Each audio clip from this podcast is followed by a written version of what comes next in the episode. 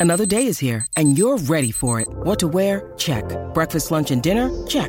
Planning for what's next and how to save for it? That's where Bank of America can help. For your financial to-dos, Bank of America has experts ready to help get you closer to your goals. Get started at one of our local financial centers or 24-7 in our mobile banking app.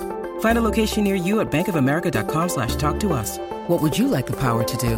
Mobile banking requires downloading the app and is only available for select devices. Message and data rates may apply. Bank of America and a member FDIC. With threats to our nation waiting around every corner, adaptability is more important than ever. When conditions change without notice, quick strategic thinking is crucial. And with obstacles consistently impending, determination is essential in overcoming them. It's this willingness, decisiveness, and resilience that sets Marines apart. With our fighting spirit, we don't just fight battles, we win them. Marines are the constant our nation counts on to fight the unknown. And through adaptable problem solving, we do just that.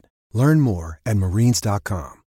When you need mealtime inspiration, it's worth shopping Kroger, where you'll find over 30,000 mouthwatering choices that excite your inner foodie. And no matter what tasty choice you make, you'll enjoy our everyday low prices, plus extra ways to save, like digital coupons worth over $600 each week. You can also save up to $1 off per gallon at the pump with fuel points. More savings and more inspiring flavors make shopping Kroger worth it every time. Kroger, fresh for everyone. Fuel restrictions apply. Hey there, White Sox fans! Oh, as promised, Dugout Metrics is not just back, it's back and coming hard. Two programs, this is unprecedented, two programs in, in one week. Like, I think in back to back days, this is nuts. Uh, It's a pace that I'm afraid we might not be able to keep up, but who knows? I mean, you know, we could go three days in a row, four days in a row, whatever. Uh, all right, and let's, you know, we had there was a lot of intrigue last podcast. Uh, we we we started off with the breaking news that we had that Dugout Metrics had traded Luke Smailes away uh, in order to get some pitching help, which was uh, Malachi Hayes. Uh, and then, of course, during the course of the podcast, you know, it ran a while. It was, you know, like an hour. And again, I'm I'm always multitasking here at uh, Southside Sox uh, Central. You know, I was working the phones, I was working the text with Luke to try to get him right back. You know, not quite a sign and trade. Just like it's a confusing, it's a very complicated situation. I can't really can't really play it all out here just on the podcast. But the good news was. Uh, we, we got him back. We signed him back up. You know, he's he's holding out a little bit. You know, he's he's gone a little big time. So you know, I had to up the offer and all that. But that's fine. We got him back. Here's the wrinkle to it, though.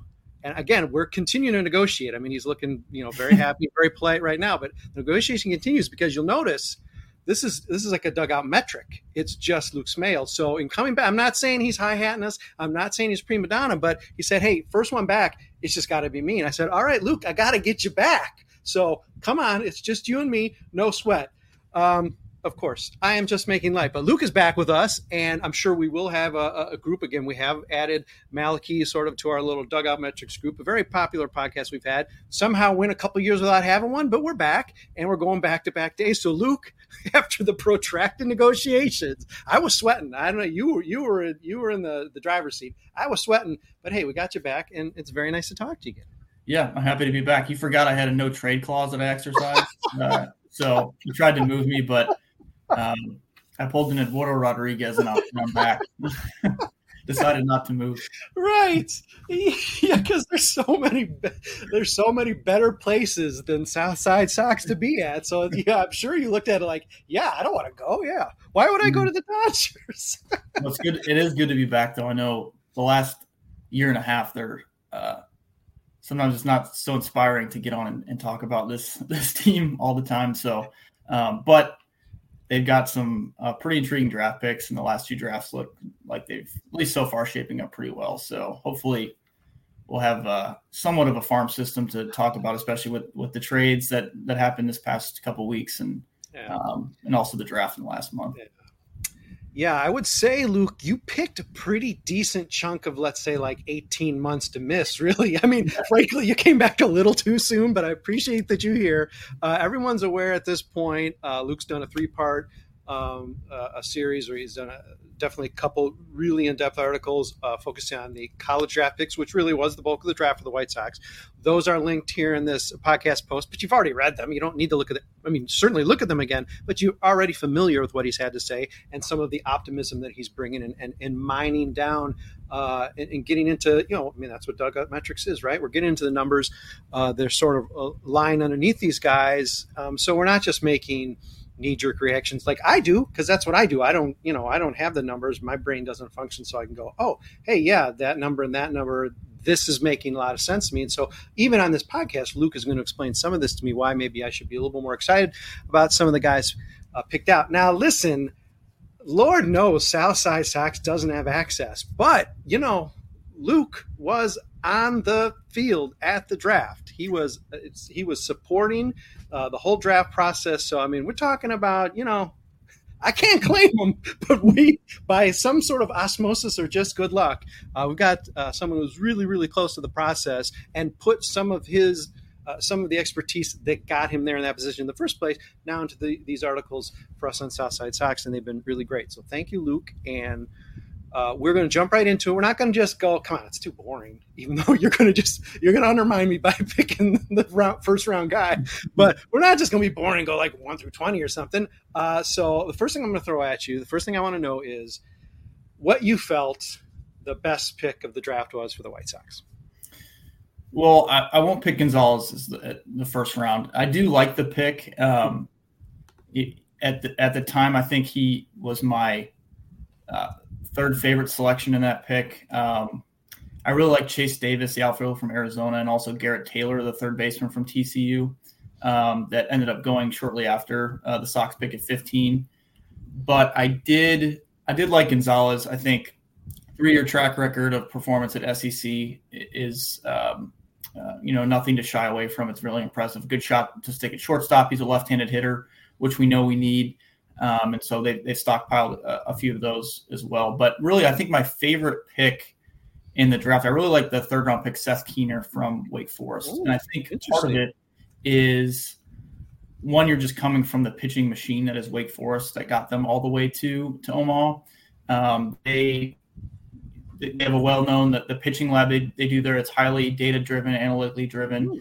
But um, one thing that they did with Keener was um, he got hit pretty hard in in 2022. And what they did is they realized that his slider was a really good pitch, so they're like, "Hey, let's just throw that a lot more." Um, and that's what they did. And he ended up having huge uh, strikeout rates. He struck out almost 40% of the hitters he faced, and he's picked. And you're like, "Oh, he only started like eight or so of his 20 appearances," and you're like, "Oh, they're drafting a reliever in the third round," um, which maybe maybe that's his ultimate fate. But I'm mm-hmm. sure they're going to bring him on as a starter. But I think with Keener, you look and you're like, oh, he pitched at Wake Forest. It's just a different uh, situation there. They had so many good arms to to choose from that were all really good, and so um, I think it's a good sign that they're buying into to this type of pitcher um, that is maybe a little bit unorthodox of the classic, you know, pitch usage, and he's going to throw a lot of sliders and um, if he clicks, it's a starter with really high octane stuff. If it doesn't, maybe it's a back end reliever. So leaving yourself open for a couple different options is, is something I like they did there. Now, what you lay out there, uh, because yeah, on the face of it, it's like okay, you know, I mean, it does deflate the room a little bit because like you, you do want to be able to to I mean, for better or worse, you do want to be able to label these guys, especially when you're really talking about at, at, the top of the draft. And it's and it's hard and it's elusive, which is why it's great to be talking about this and reading your article because yeah, it gives us a little a little bit more of the background that might have you know uh, detailed the process of the White Sox making the selection. In your piece, you're talking about how his fastball really isn't something that's terribly impressive. I think you're, you're even calling it, you know, got to get out of the dead zone. Right. And that implies that, you know, whatever the White Sox want to do with him, it, it, apply, it implies that they're confident they're going to be able to. Do you have that same faith? Have we seen anything recently, even in maybe the most recent uh, uh, 2022 draft? Have we seen anything that might indicate that the White Sox aren't just, you know, wanting to do that, but are, you know, are, are beginning to prove that they can do that with guys? Because we've had a we've had a pretty good amount of disappointing news with some arms, not necessarily from the very recent drafts. So, uh, you know, it's one thing to say, hey, they know what they got to do, but are we confident that, you know, there's a shot at them actually being able to do that with Seth? Yeah, I think they can, and I think that his fastball is the the pitch that they are probably going to have to develop, and and it's one of the reasons he got hit hard, like I said in 2022, and why they opted for more sliders. I think adding fastball ride, which is what Keener needs to do, I think they've had relative success of, of helping pitchers do that versus um, versus some other things. I think um, not that Ethan Katz will be working a ton with Keener right off the bat, but um, that's something that Dylan Cease struggled with early in his career was adding good uh, good ride to his fastball, and then when he broke out, uh, well, really his breakout was last year, but even 2021 when he was a lot better, yeah. um, he he added a lot of fastball ride, and even Giolito too, um, and obviously Katz had a lot of hand in his development as well. So. I, have uh, you know relative faith that, that, they can do that. Now, if it, it's something where like when they pick Jared Kelley, they're like this guy needs to develop a breaking ball. He has no breaking ball. Well, Jared Kelley hasn't looked great because they haven't been able to develop a good breaking ball for him. So maybe that's a realm where you're like, eh, if if if it was the opposite and Keener needed a good slider, then maybe it's a different story. But I think tweaking the fastball, I think something they can do. Oh, okay. Yeah, I mean, no, that that that alone is inspiring. Again, I don't necessarily look at it that way. We look at pitches mm-hmm. as being equal, but right. uh, you know, apparently not. Okay, now clearly Seth Keener's was a pretty intriguing pick. Obviously, it baffled me, so I guess that counts as intriguing. But uh, the next thing I want to throw at you is is maybe what of, of these of these twenty guys or of the collegians uh, that you would have considered uh, Luke to be the most intriguing pick. What what what guy that the White Sox have got could be a low pick or not, um, sort of leaving you with a little intrigue. So I'm going to go up one pick. I'm going to go to the second round pick with Grant Taylor uh, from LSU. And I think what's crazy about the LSU team that obviously went all the way to Omaha and won it all is that they had you know Paul Skenes who went number one. They had Ty Floyd uh, who was also a first round pick, but they had a lot of pitchers that got hurt that could have also contributed. That got hurt both in the fall, uh, like like Grant. Well, I think Grant Taylor actually hurt himself in February right before the season, but guys that got hurt before the season and when Taylor's picked, you're like, okay, it's a Tommy John guy. They're going to way under slot him. Mm-hmm. And then he signs for the slot value, and you're like, hmm, let's dig a little bit into it. And you're like, oh, this guy actually, had he not gotten hurt, was probably one of, um, it was probably Paul Skenes, Ty Floyd, and, and Grant Taylor might have been their their three man uh, rotation there. And so Taylor um, what we can see in the data is before he got hurt in the fall, he was showing some wicked, absolutely wicked stuff, and I'm sure that's what the the White Sox noticed too. Um, and they might have had a scout or two at, at, some of his fall scrimmages. I don't know, but uh, he was uh, he showed some really good stuff. He's got a, a really good. Uh, he's got a riding fastball with a, kind of the classic 12-6 curveball that, that play well off each other, and then he's got uh, also a, a cutter and then a changeup. So I mean, it's it's a it's a four pitch mix that you haven't really seen him put it all together in a in a full collegiate season like he probably would have been, but he was on track to be um, really he, he, could have been a top uh, you know top half of the first round type of pick had he not gotten hurt. So it, it was definitely you pick someone that that is coming off a college season that that didn't pitch at all, and you're kind of scratching your head. But I think the the, really high upside, low floor type of pick, and and you know, especially out of the first round, is the type of picks you like him you like to see happen. Do we know what his his status is? Is he is he looking? He, would he line up as like an extended spring training uh, type of guy next year? Do you think he's ready to go in, in a regular spring training? Do, do we have any real update on what his his actual recovery is at this point? Yeah, so I believe he had surgery in either late February or early March. So if we go off the typical, like what we just heard from Liam Hendriks, the 12 to 14 month, it's probably an extended spring training um, type of deal. And so for him to be high second round pick in for that uh, that timeline, I mean, it's got to somebody, whatever scout or or if it was Kenny or Rick or Mike Shirley, whoever, somebody fell in love with what he was showing uh, in the fall and in the preseason. That they're like, we you know, we need to pick this guy and he wants slot value. We're going to give it to him because there's the upside is, is real. Yeah. And it, and it speaks of course to how much the White Sox want him and found they, you know, sort of unearthed this gem who was, you know, they're lucky to have fall, even though he, right. he didn't pitch. Yeah. Uh, but it speaks, I presume also to Grant's confidence that if he wasn't going to get, you know, you know, what he deserved, you know, he, you know, he was he wasn't just automatically jumping to the White Sox necessarily. It speaks to his own confidence, I, I presume as well, that it's like, all right, you're going to give me, you know, what's fair, or you know, we're not going to do this. Right, a promising sign. You know? And it could have been there could have been other teams that were like, oh, we'll get him in like the ninth or tenth round, we'll overslot him, and then we'll we'll sign him away from LSU, and then the Sox are like, nope, we're gonna we're gonna give him that you know what maybe you were going to overslot him later in the draft. We're just going to give it to him as the slot value in the second round, and um, you know not let him either get back to LSU or or uh, get picked up later. It's worth noting also that as there was a, a collective groan uh, in, in, internally um, on staff at Southside Sox, uh, Luke was quick to say it, it didn't turn out to play out this way, but he was quick to say, okay, there's more to this story with this pick because, and it turned out that it would went a different direction than you even thought because you were thinking more the underslot to pile up money somewhere down the draft, and the White Sox are really onto something, which also turned out to be true. But in the case of, of Taylor, he, he wasn't necessarily the underslot, but you were quick to say, hey, there, there does have to be a reason for this, and it might not have played out that way. You, your faith might not have been rewarded, but as it turns out, it was in a way you weren't expecting. But you know, again, credit due, you were preaching a caution while I was, I don't know, I was I was rending my garments. Well, then they pick they pick Wolkow, and you're like, okay, they're like now, now, it all makes sense, right? And they're going to way overslot him. It's going to be Grant Taylor's money. and Then he signs for slot, and you're like, well, that money's got to be get the money. yeah. All right, we never necessarily want to do this, or certainly put you on the spot. So you're welcome to hedge this in whatever way you want. It, you know, it's fair. Obviously, our goal with the farm podcast and, you know, even when we're talking draft is never to, I mean, we're not going to bury anybody. We want everybody to do awesome. If they were still drafting people in the 50s, they're still drafting, you know, Larry King's uh, like godson. We'd be hoping that guy could be a star for the White Sox one day. So, uh, with that as a caveat, I am curious to know, Luke, um, who, which, which of the picks uh, you're just least excited about, or just sort of un- underwhelmed by? Maybe it's just opportunity that there were a lot of guys that you really would have had on your board that they went a different direction. It could even be that, not even necessarily diss on the guy, but who's the guy who's sort of most underwhelming to you? Yeah, so I think this is always interesting, and um, you look at, at the the rounds and, and the slot values of, of, guys picked, and you're like, you know.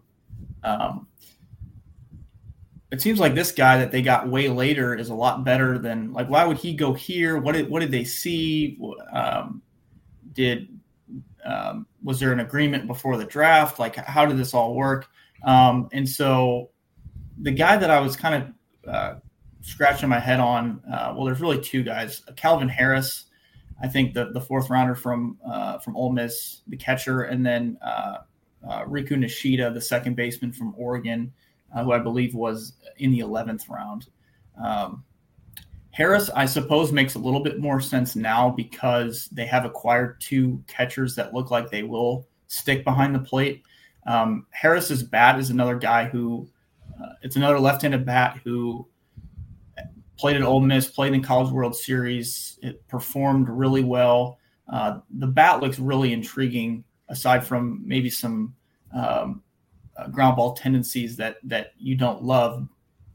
But when he's drafted and you don't have a lot of catching depth in the system, you're kind of looking like, well, we picked a catcher, but a lot of people don't think he's actually going to stick behind the plate. It's like a a lesser version of when they drafted Zach Collins. Like we really need a catcher, but there's a low probability that he sticks behind the plate.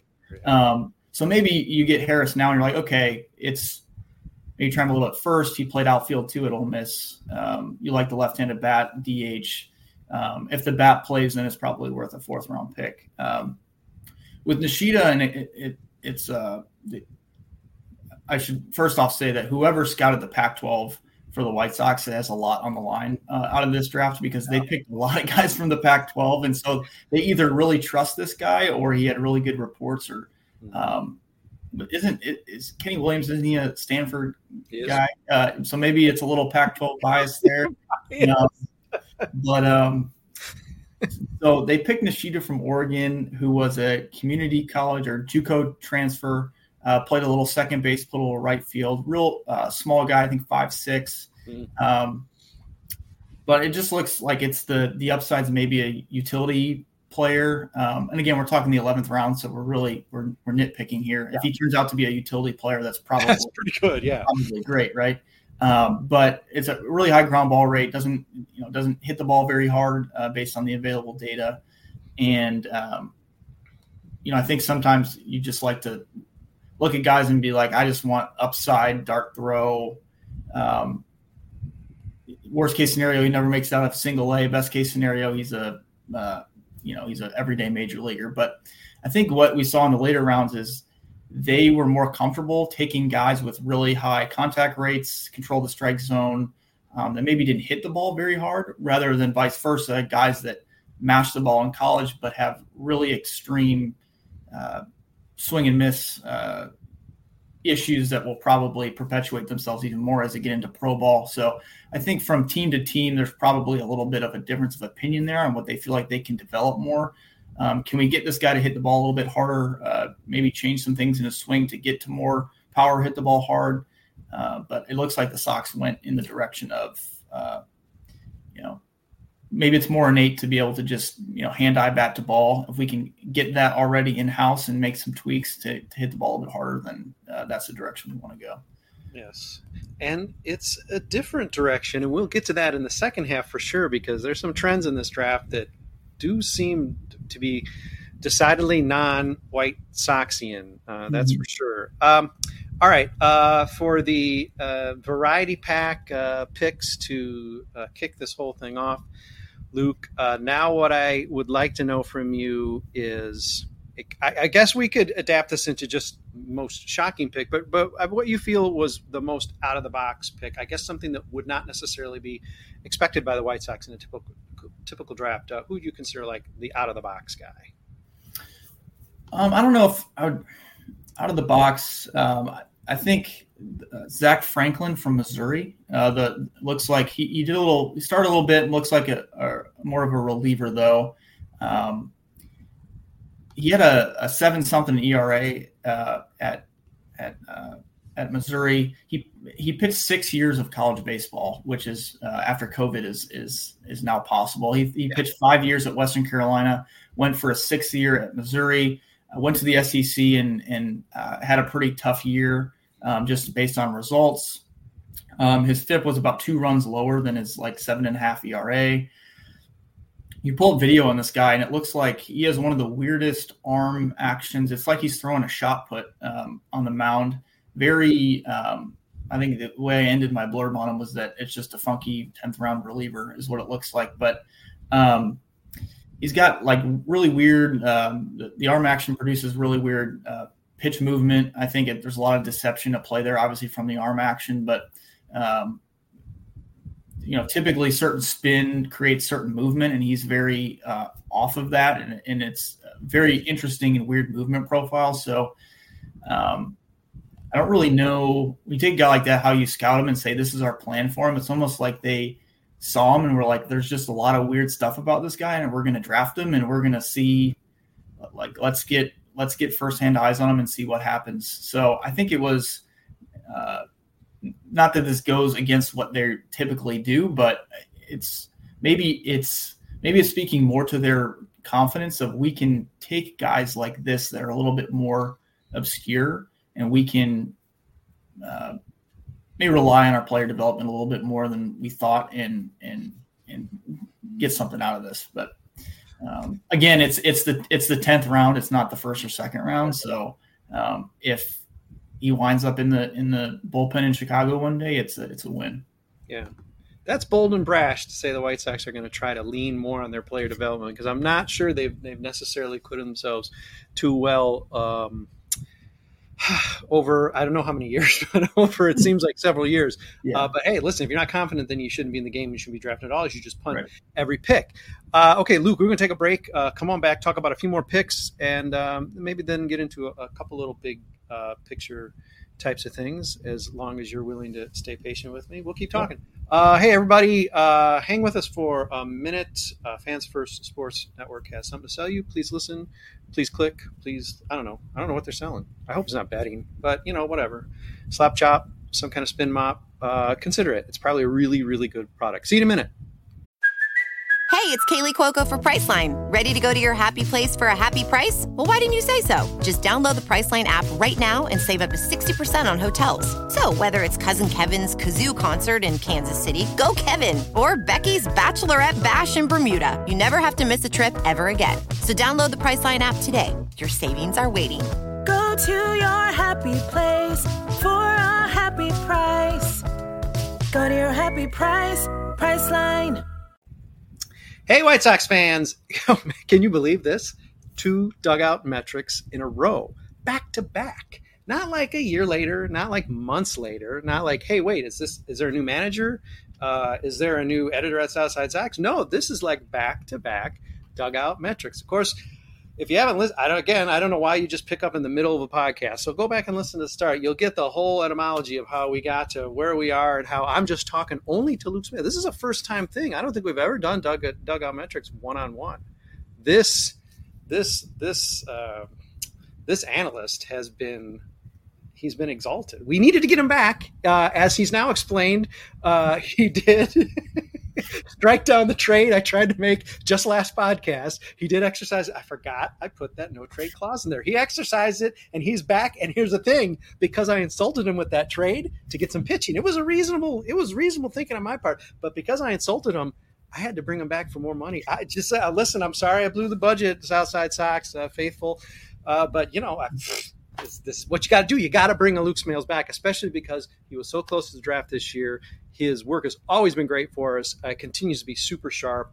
Uh, great articles we've had on site breaking down uh, the collegiate picks, which again is the the bulk of the draft. We've gone through, I want to say, five or six uh, guys already, so we're going to pick up a few more that we don't want to miss before we maybe uh, uh widen uh, the scope out a little bit more and, and talk more broadly about the Sox. Let's wind up the upper upper upper half or your first piece, and I guess we'll briefly touch on because it really does. It seems like somewhat of a somewhat of a, a token uh, pick, but uh, that would be the sixth round uh, lefty out of Texas. Uh, tell me a little bit about this guy.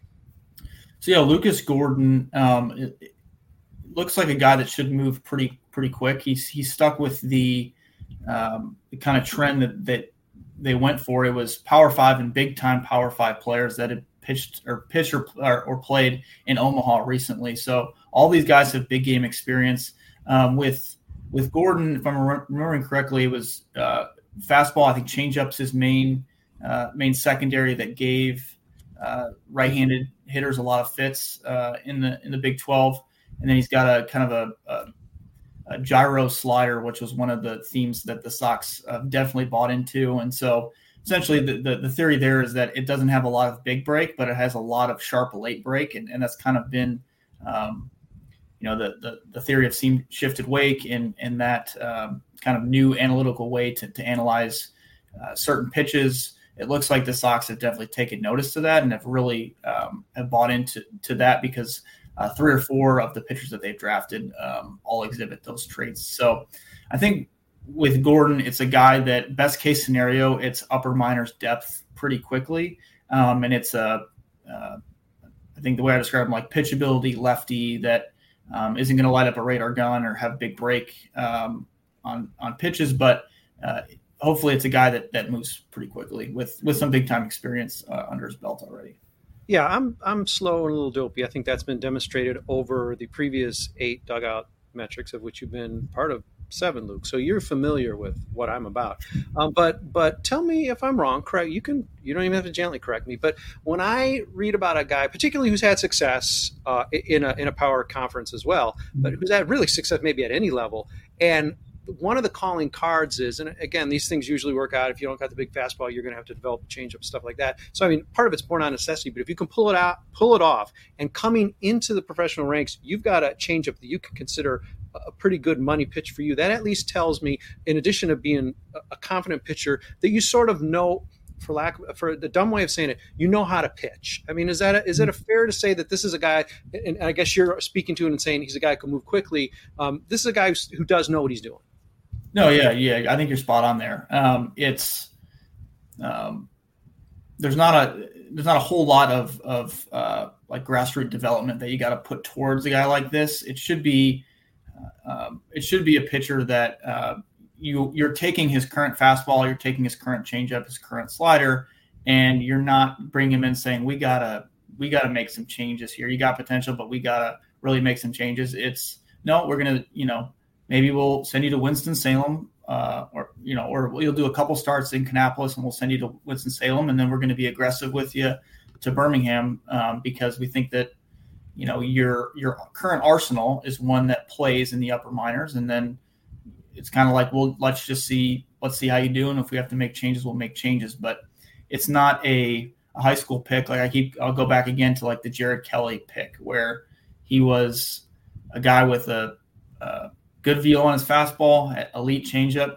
with no breaking ball that you have to really like. We need to teach you a slider, which uh, the saying is is you can't really teach. It's really hard to teach a guy how to spin a baseball. It's kind of like an innate skill, um, and so if you can't really do that, then it then it's tricky. So Gordon has some some traits that like the changeup, the the fastball command that you're like, okay, this is a um, he reminds me of like a the the generic Cleveland Guardians pitcher that they just bring up, and you're like, he's throwing like 92 lefty, and he somehow is like seven innings, two runs, and you're like, what just happened?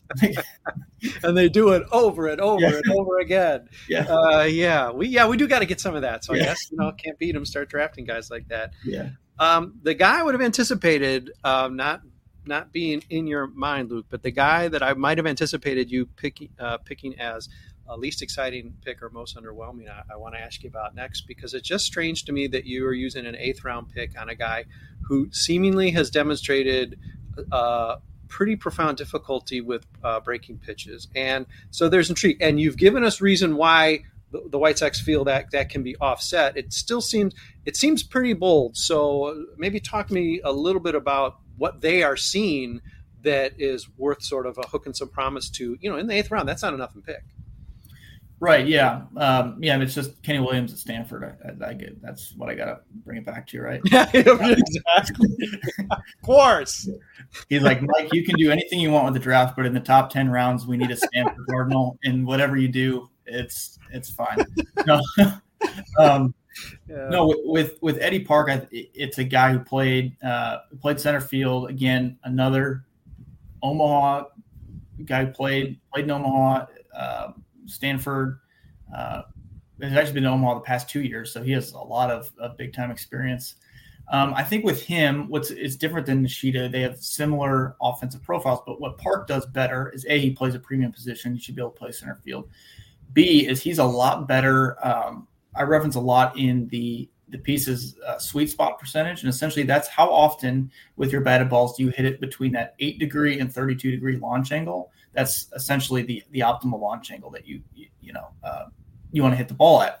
So you look at a guy like uh, like Luis Arraez, who's like the king the king of of, of sweet spot percentage because he doesn't hit the ball that hard, but he's really good at the line drive right over the infield, right?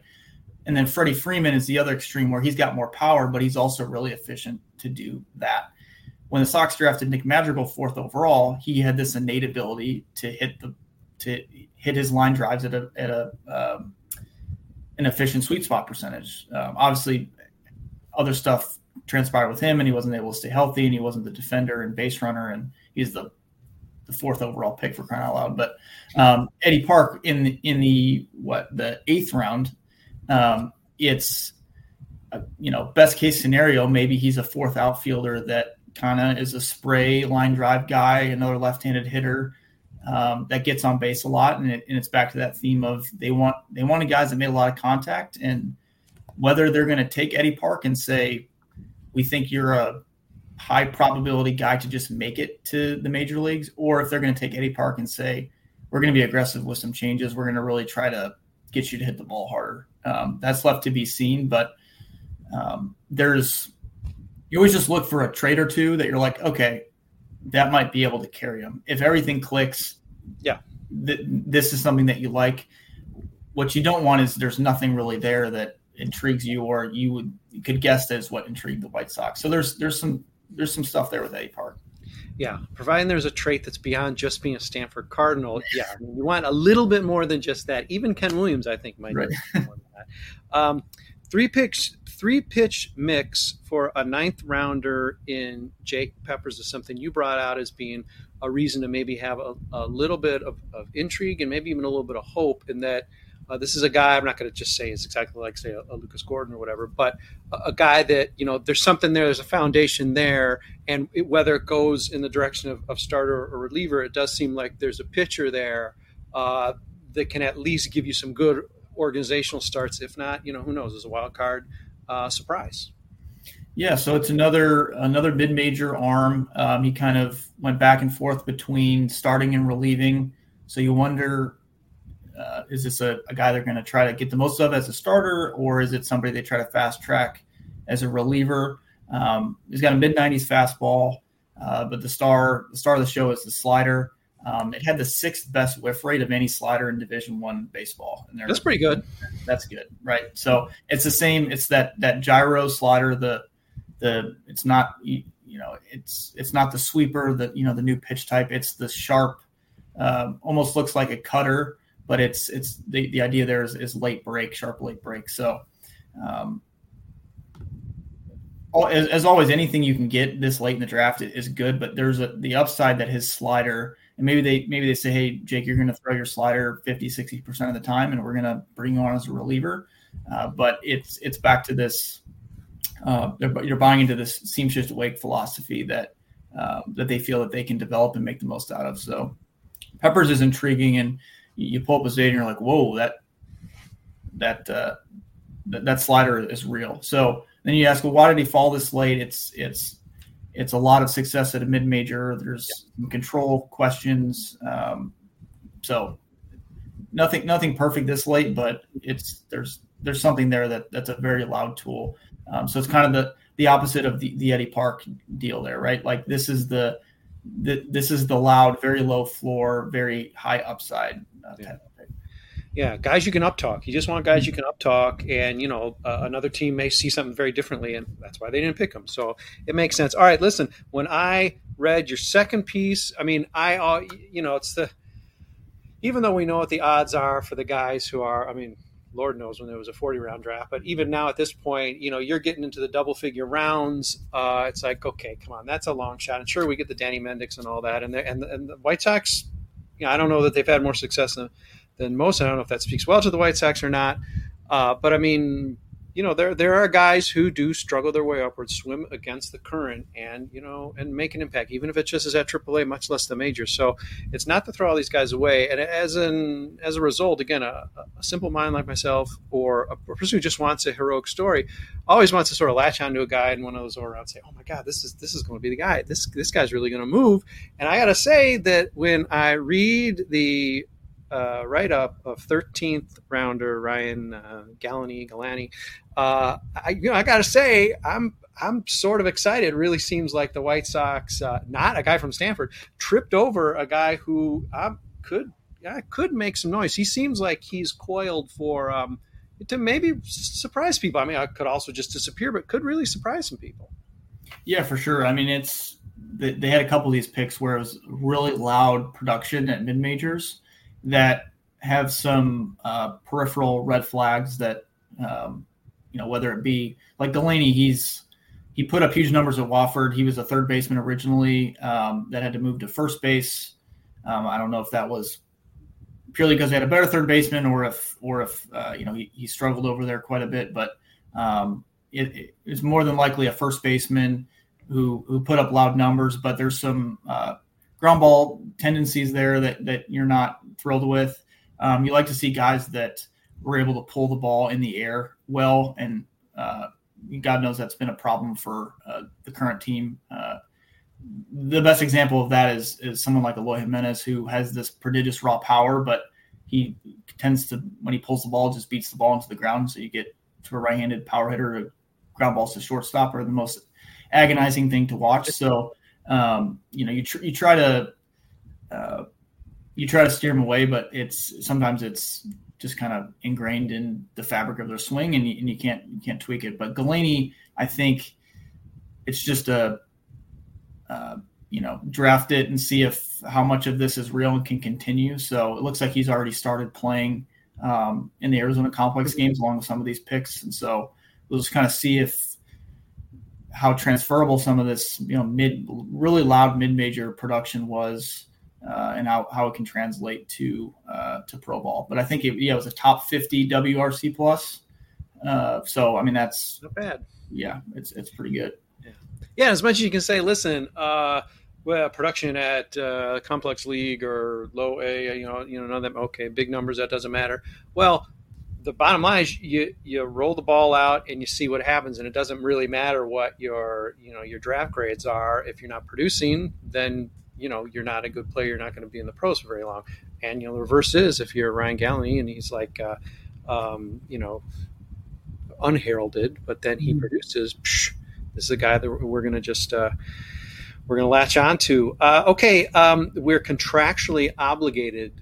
Um, at this point, the, the White Sox just playing to my hands. Every year, they're drafting at least one horned frog. And of course, therefore, we're going to have to talk about that guy. And the good news is, Luke, I'm not forcing you to talk about 20th, uh, our 20th rounder, potential um, late inning arm, a closer for the Horned Frogs, and a guy that you see as, and I think maybe resembling a couple of the other Horn Frog picks the White Sox have made in the past.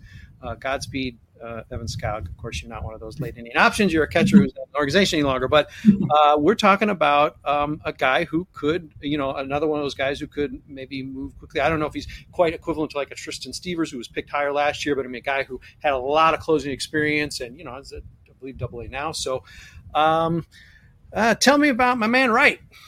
Yeah, so I think I think that's a, a pretty good comp. Uh, Stivers, who, like you said, he, he's already up to Double A, and, and I think that that might be, uh, just a guess, that might be the plan for Wright. And um, you know, being the the twentieth rounder is kind of the last guy I profiled, and you know, you can kind of see the the guys kind of you know tailing off, and there's less and less that maybe you like, and then you're like, whoa, Garrett, right? I mean, here's a closer on a team that uh, a really good program, TCU, that was just in Omaha, and I mean he's he's pitching against Florida and striking, you know, uh, Florida Gators out and you know, first round picks.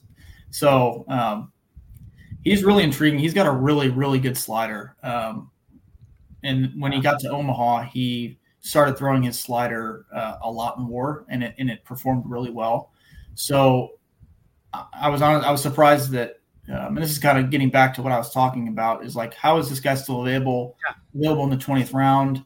Um, is was there thought that he was going to go back to TCU was hmm. uh, you know what was the deal there? It, are people looking more for just guys that can start if it's it's surefire reliever? Is that not what what teams are looking for? What was the and I'm like is he hurt? Did he did he yeah. hurt himself at the end of the year? No.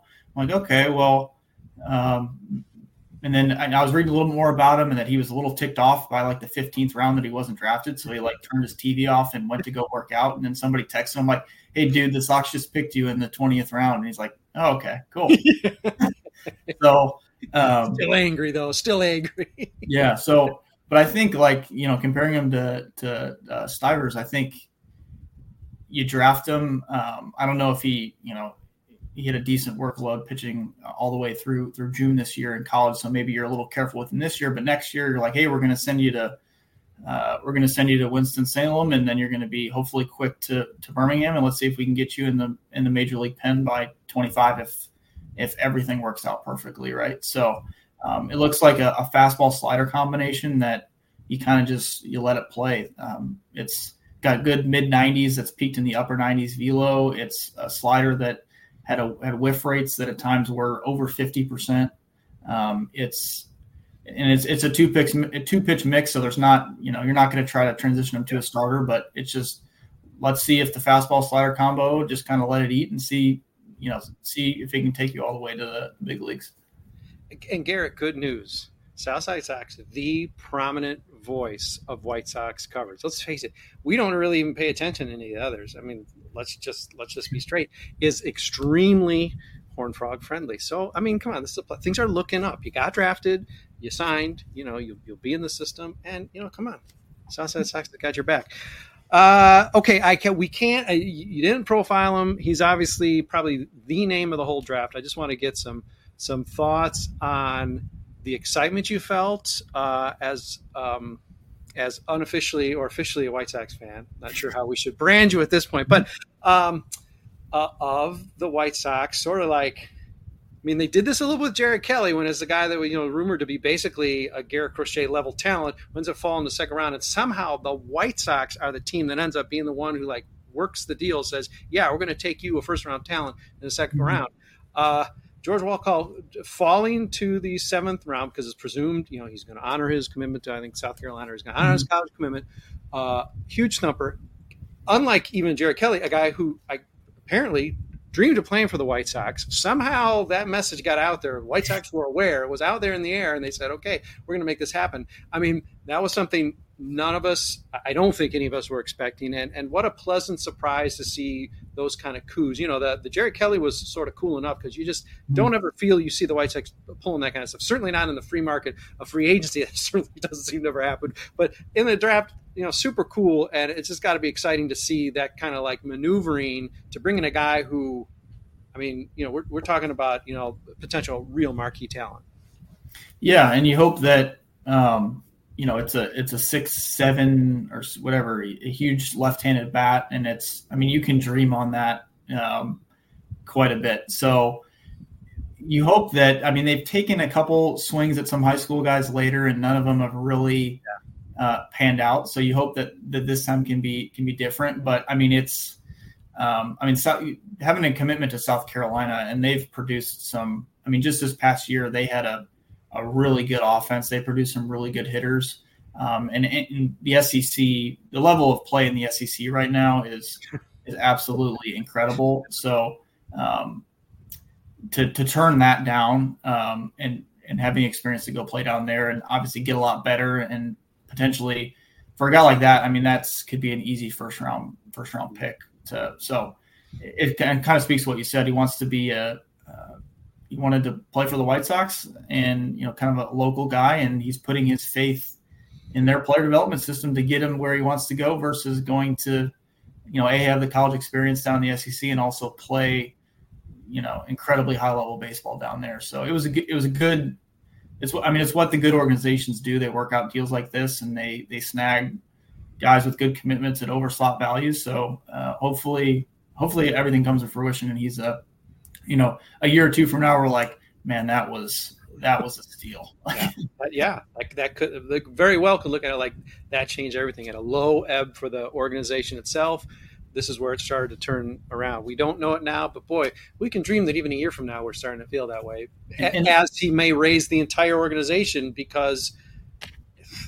The, and even if he's not a superstar, that you know he's you know six seven outfielder. Oh, he's the next Aaron Judge, right? Like even if he's not that, if he gets into pro ball and he's doing well and he gets to maybe double A in two three years from now, that you know uh, the Sox have a, a, decent major league team. Well, that's a guy you could maybe move in a trade. Like that's talk about like things that have held back this organization when they were trying to compete in 2020 and 21 where they didn't have a lot of guys to trade to make the big over the top move yeah. and and when you don't have that kind of depth either, that's when you're that's when you're spending on the, uh, you know, you, you, don't have major league quality relievers to bring up. You're signing Joe Kelly, you're signing Kendall Graveman, you're signing, uh, you're giving a three year deal to Leury Garcia because you can't produce an internal utility player, right? So, um, you know, not only do we hope these guys, uh, you know, make it big and and uh, do some really good things for the White Sox on their own, but maybe it's just give off the illusion that you have a little bit of organizational prospect depth and be able to make some moves and and maneuver guys around. And then, um, I mean, that's that's ultimately you know building from the ground up how you build a good organization. I think it's been a very underrated issue with the things that have transpired here in the past year and a half is not having a, a strong foundational farm system to, to pull from. Yeah. And maybe even a more minor aspect of that, but it does loom pretty big is White Sox don't seem to have a problem getting guys. Well, that might be an overstatement, but getting guys to the majors. The problem is they all are sort of there. Um, I mean, Jake Burger certainly breaking out, but I mean, even he's not just like an understood, you know, superstar. And of course, they, they traded him, uh, but you don't have that guy who, you know, you don't have Andrew Vaughn becoming like superstar level. You didn't have Nick Madrigal, you know, getting at that. You do need it's great to have eight guys from your draft classes on your major league roster, uh, homegrown. You need one of them to be like, wow, you know. I mean, I guess Luis Roberts sort of counts as that guy, but you, know, you need that sort of breakout ability too. So you know, no pressure, George. But you know, good, good to have you with us. Glad you're, you're. I mean, you're going gangbusters already. You're in the ACL, so you know, let's rock it. Um, but even think about like guys that just got in trades, like Jake Yeager. What was he a fourth round pick of the Marlins? Mm-hmm. Nastrini from the Dodgers. I think he was what third or fourth round. Mm-hmm. So, I mean, once forget like past the fifth round, can, like, can we get some guys that turn into at least something interesting in rounds two through five that maybe we can move?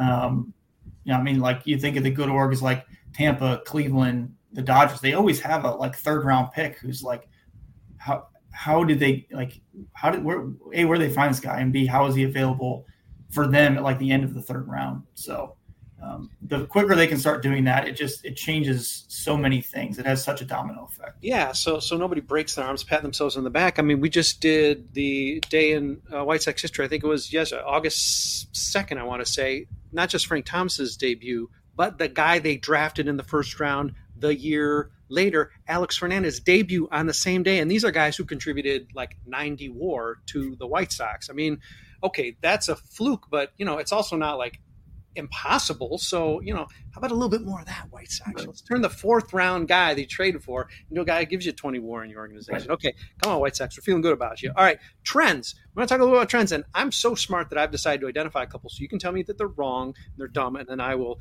erase this little uh, uh, slide I came up with. But it does seem to me like very obviously something that is pretty gravely lacking. And I don't even know how important it is. So you can correct me because when I do the minor league updates, I'm always looking at when I'm trying to pick like the cold cats of the of the game. I'm looking at the guys who are striking out, you know, three times. I understand an out's an out, and if a guy hits a homer with three strikeouts, we're supposed to be happy with that. So I'm not going to be too garrulous and old school about it. But the White Sox clearly, I mean, at the major league level, it seems like at every level, sort of have a contact issue. And I know contact is, I don't know if it's overrated or not. I guess it seems like it's gone by the wayside because people are taking big swings uh, with launch angle to get the ball over the fence. It really doesn't matter how you make outs, but it does seem like the White Sox very distinctively took a turn toward trying to get guys who had a uh, a strikeout and walk ratio that was getting pretty close to, to to one. It seemed to be pretty obvious. So it wasn't just like they backed into those guys.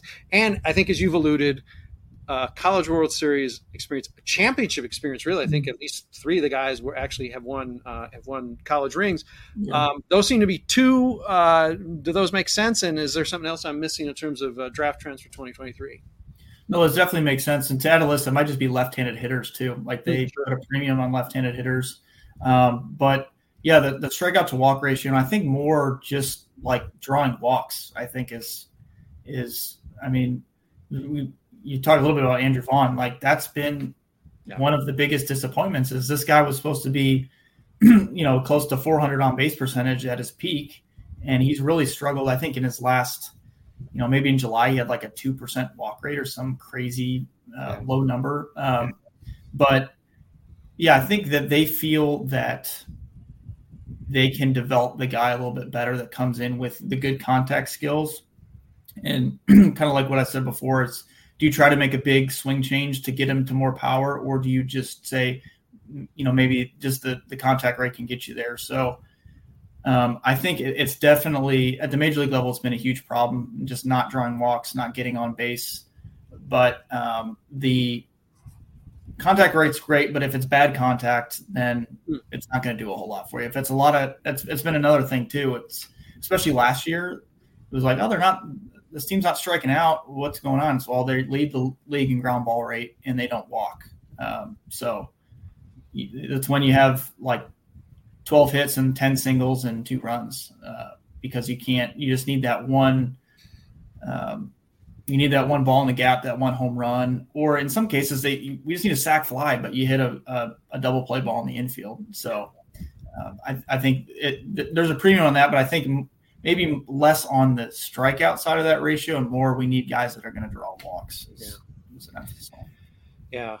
Uh, White Sox in uh, Thursday's game. So I, I, I tune into the game. Seven hits. Wow, man, this is great. They got a few runs. What's going on? Oh no, seven singles. Okay. Well, I mean, better to have that than seven outs. Of course, we don't want to be no right. hit, but uh, yeah, come on, White Sox. Uh, okay. Um, let's um, even talking well before the draft on one of the uh, farm podcasts with Darren Black. He seemed pretty. We were we were sort of doing a whole organization assessment. I think my question kept being to Darren, why can't we be the Tampa Rays? Uh, and, and, he was trying to actually answer my question politely because it's just a rude and, and, and belligerent question. Uh, but I mean, he, he, was even quick to identify uh, as the season was just getting started that there was some promise in this first Mike Shirley draft. Uh, it seems certainly like we're coming away, you know, way, way early. Uh, that there's some good feelings about this one. Uh, let's just talk a little bit about, you know, there's there has been a little change of direction. Um, I think mostly trending uh, good, but uh, what's your assessment about how they've done a couple drafts under his belt? I guess. Yeah, so just doing a quick review on how the guys are doing that they picked last year. I mean, some of these guys they're tearing up a ball um, between Kannapolis and Winston Salem. There's some pretty loud numbers. I mean, you look at like Jacob Burke in the 11th round, who's done fantastic. Um, a couple relievers we mentioned, Stiver's already being in Birmingham. Um, uh, Eric Adler looks pretty nasty as well. Another Wake Forest guy they got in the sixth round. Uh, Pallette, I think, was a really interesting guy they drafted, the second rounder from Arkansas. I think the intriguing thing from him is he's just getting some innings under his belt after he got hurt. He looks like he's healthy. Yeah. Um, so hopefully he continues to to grow. But you just go guy by guy, and you know I think Elko's been pretty popular uh, based on yeah. what he's what he what he did it the kind of player was an Ole Miss and how crucial he was to them winning a championship. But then he's um, he's put up some pretty loud numbers, and that's a guy who's you, you kind of question like does the swing and miss um, nearing thirty percent in the the lower levels does that kind of will that end up disqualifying him from ever making a true impact in the upper minors and ultimately major league level but i mean he's got he's he's putting up like 150 WRC plus um, as he's moved up uh, a level now. So a guy you, you, probably will see in Birmingham and, and, and Charlotte in the not too distant future. But just you know they got they had some community college guys, they had some mid major guys, and you go guy by guy, and you're like, well, he's got a FIP in the threes. He's oh he's 120 WRC plus. So it looks like they've. I mean, and again, early returns you can do as well as you want in in high A, but um, you start doing it in double A, and you're like, okay, this is this is really interesting. So I think the last couple months of this year, and then we go into uh, into next year, if these guys continue this uh, this trend up, I think Mike Shirley deserves a lot of credit. So the early returns, like you said, are are very positive. Yeah, and it's tempting to still look at the organization. Let's face it, the organization, and I know it's not about win loss records, but it's not not about win loss records either. When you look at that, you say, "Wow, this is still just a terrible organization." I know it doesn't still isn't great out terribly well by by you know all the all the experts out there, but I mean, we're talking about a, a, class who's only had now a small impact on that uh, relatively small impact. We're just, you know, talking about one class of guys. You even if you count the undrafteds, you know, that's that's maybe one team's worth of guys when we're talking about, uh, you know, five team organization, and, and that's probably overstating it. So the effect is going to take some time. Say, see how the rest of the season plays, see how they start out uh, next season, and yeah, these guys continue to to push it. I mean, Burke, I remember last year was a guy who just seemed to jump out. I was like, wow, this is not a, this is really not a, for a double figure pick, round pick. This is interesting. I'm, I'm glad that for once when I have a, you know, a smart thought about a player that they actually you know come through a little bit. But yeah, he's he's really been pretty dynamic. And and Elko seems like he was being held down for so long. Everybody was just clamoring for him to move up, and it seems like almost the White Sox were aware of. All right, let's not push him too hard because then suddenly it is the strikeout rate is going to blow up to fifty percent or something. But right. You know, so far so good. It, it it hasn't happened. So I mean, geez, you know, maybe he's got an extra gear that right. maybe he didn't even show in college. And he's know. an older guy too, and it's not like you're waiting for a ton of defensive development either with Tim Elko. So it's kind of like let, let's let's see what we got here. Let's see if you know because if he can stay, you know, upper upper twenties, nearing thirty, and he's hitting for power, maybe there's something there. Um, I mean, that's where you're, you're in kind of the the Jake Burger mold there, right? But mm-hmm. um, if you get up up thirty and you're thirty five, high thirties, then it's like it's your your power production has to be so large then that to outweigh the the lack of contact. So um, where he was drafted and, and and how old he is, I think, yeah, why not be a little bit more aggressive?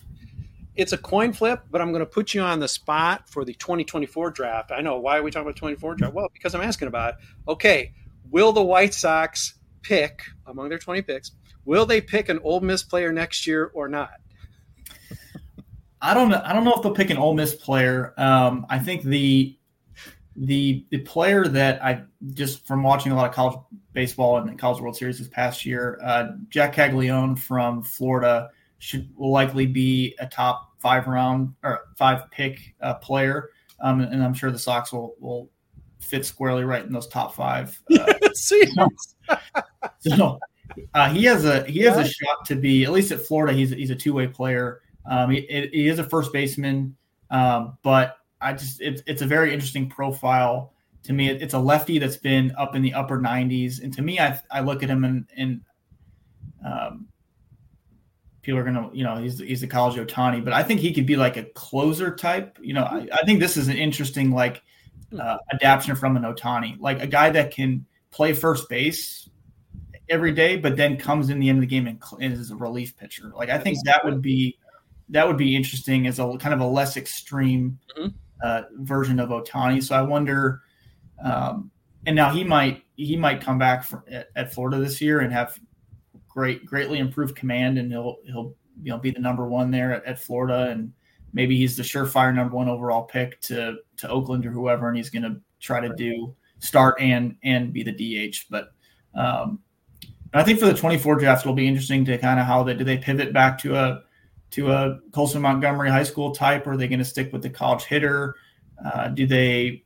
Uh, I'm sure a lot has to do with, you know, if, if if they're kind of tanking it through the first half of the season by next year's draft, maybe they're uh, maybe they're, they're, as as they get ready for a, a, tear down, maybe they're like, well, we'll pick a high school player with higher upside. But you know, if they're if they're good and they see a hole, maybe they want to take a college arm to to supplement mm-hmm. their rotation a little bit quicker. So um, I think a lot the next calendar year of baseball probably have a lot to do with their yeah. strategy there. If Ken Williams, whether he's even with the organization any longer, if he still has Jerry Reinsdorf's phone number and they are competing at the first half of next year, you know that they are going to pick a guy they can get into the majors as soon as possible. that's always, you know, that's always what they've done. But uh, uh, yeah, for for those uh, draftniks out there, are always like, geez, the White Sox. I mean, it hasn't really been the case. They had a third and a, a fourth pick. They've had an eighth pick in, in, in recent recent years. But uh, oh man, we never get to talk about any of those big names. Well, careful what you ask for because we're going to be in that discussion next year because this is this is a lousy team and it's not going to get any better for the last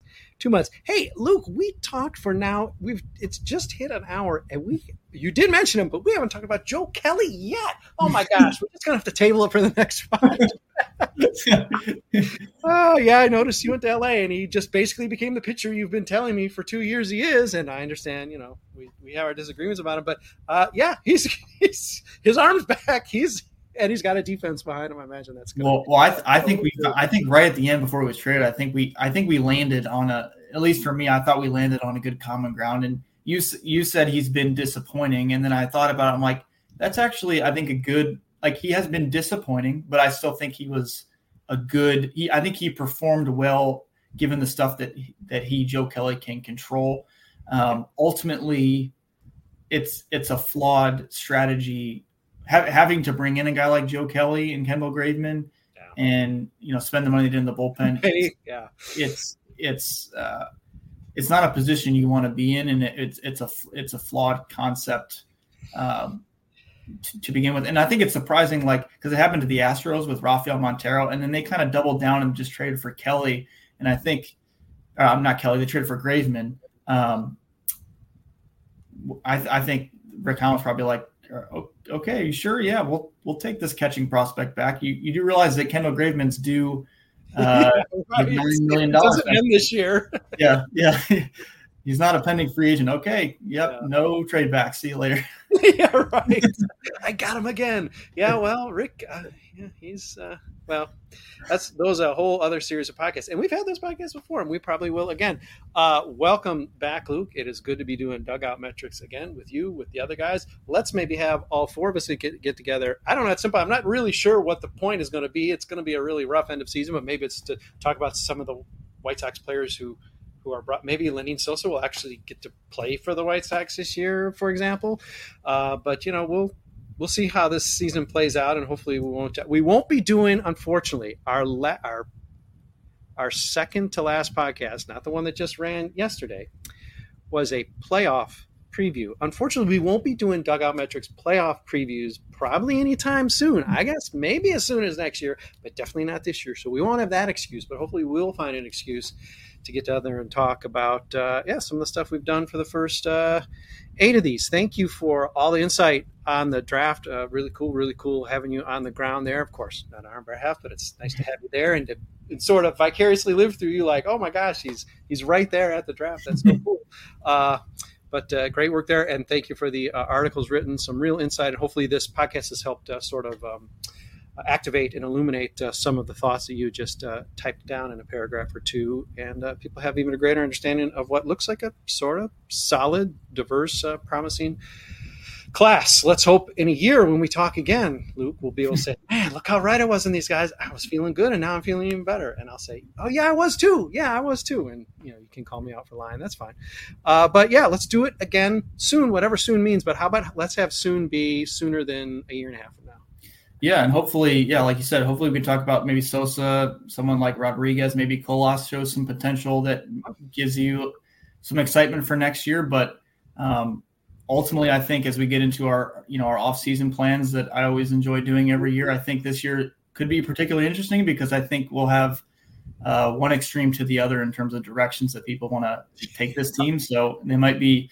Uh, an interesting interesting project for for some people, and I think a lot of interesting reads on where people think the organization should go um, after this year. So we'll see how much the rest of the season kind of signals hmm. um, if there's anything else to take away from this season. But uh, but yeah, it's great great to be back, and uh, hopefully we can do a couple more with uh, with Malachi and Trevor yeah, at the very least, yes, we'll get everybody to talk about what their direction and what their plans be. I can speak for Malachi. I think he's like, hey, you know, this is a 500 division winning, uh, uh, 500 record to be a division winner this year.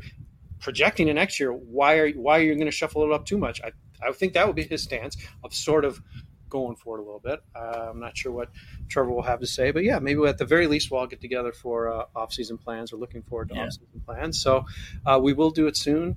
Dugout Metrics is back again. Co- cost us an extra coin, but he's back with mm-hmm. us. Luke Smailes, and it's worth it. So, uh, thanks for this uh, hour with us. Thanks everybody for uh, listening, and paying attention. We got to get excited about something. So let's excited, get excited about the draft. Some of these guys are in the system already.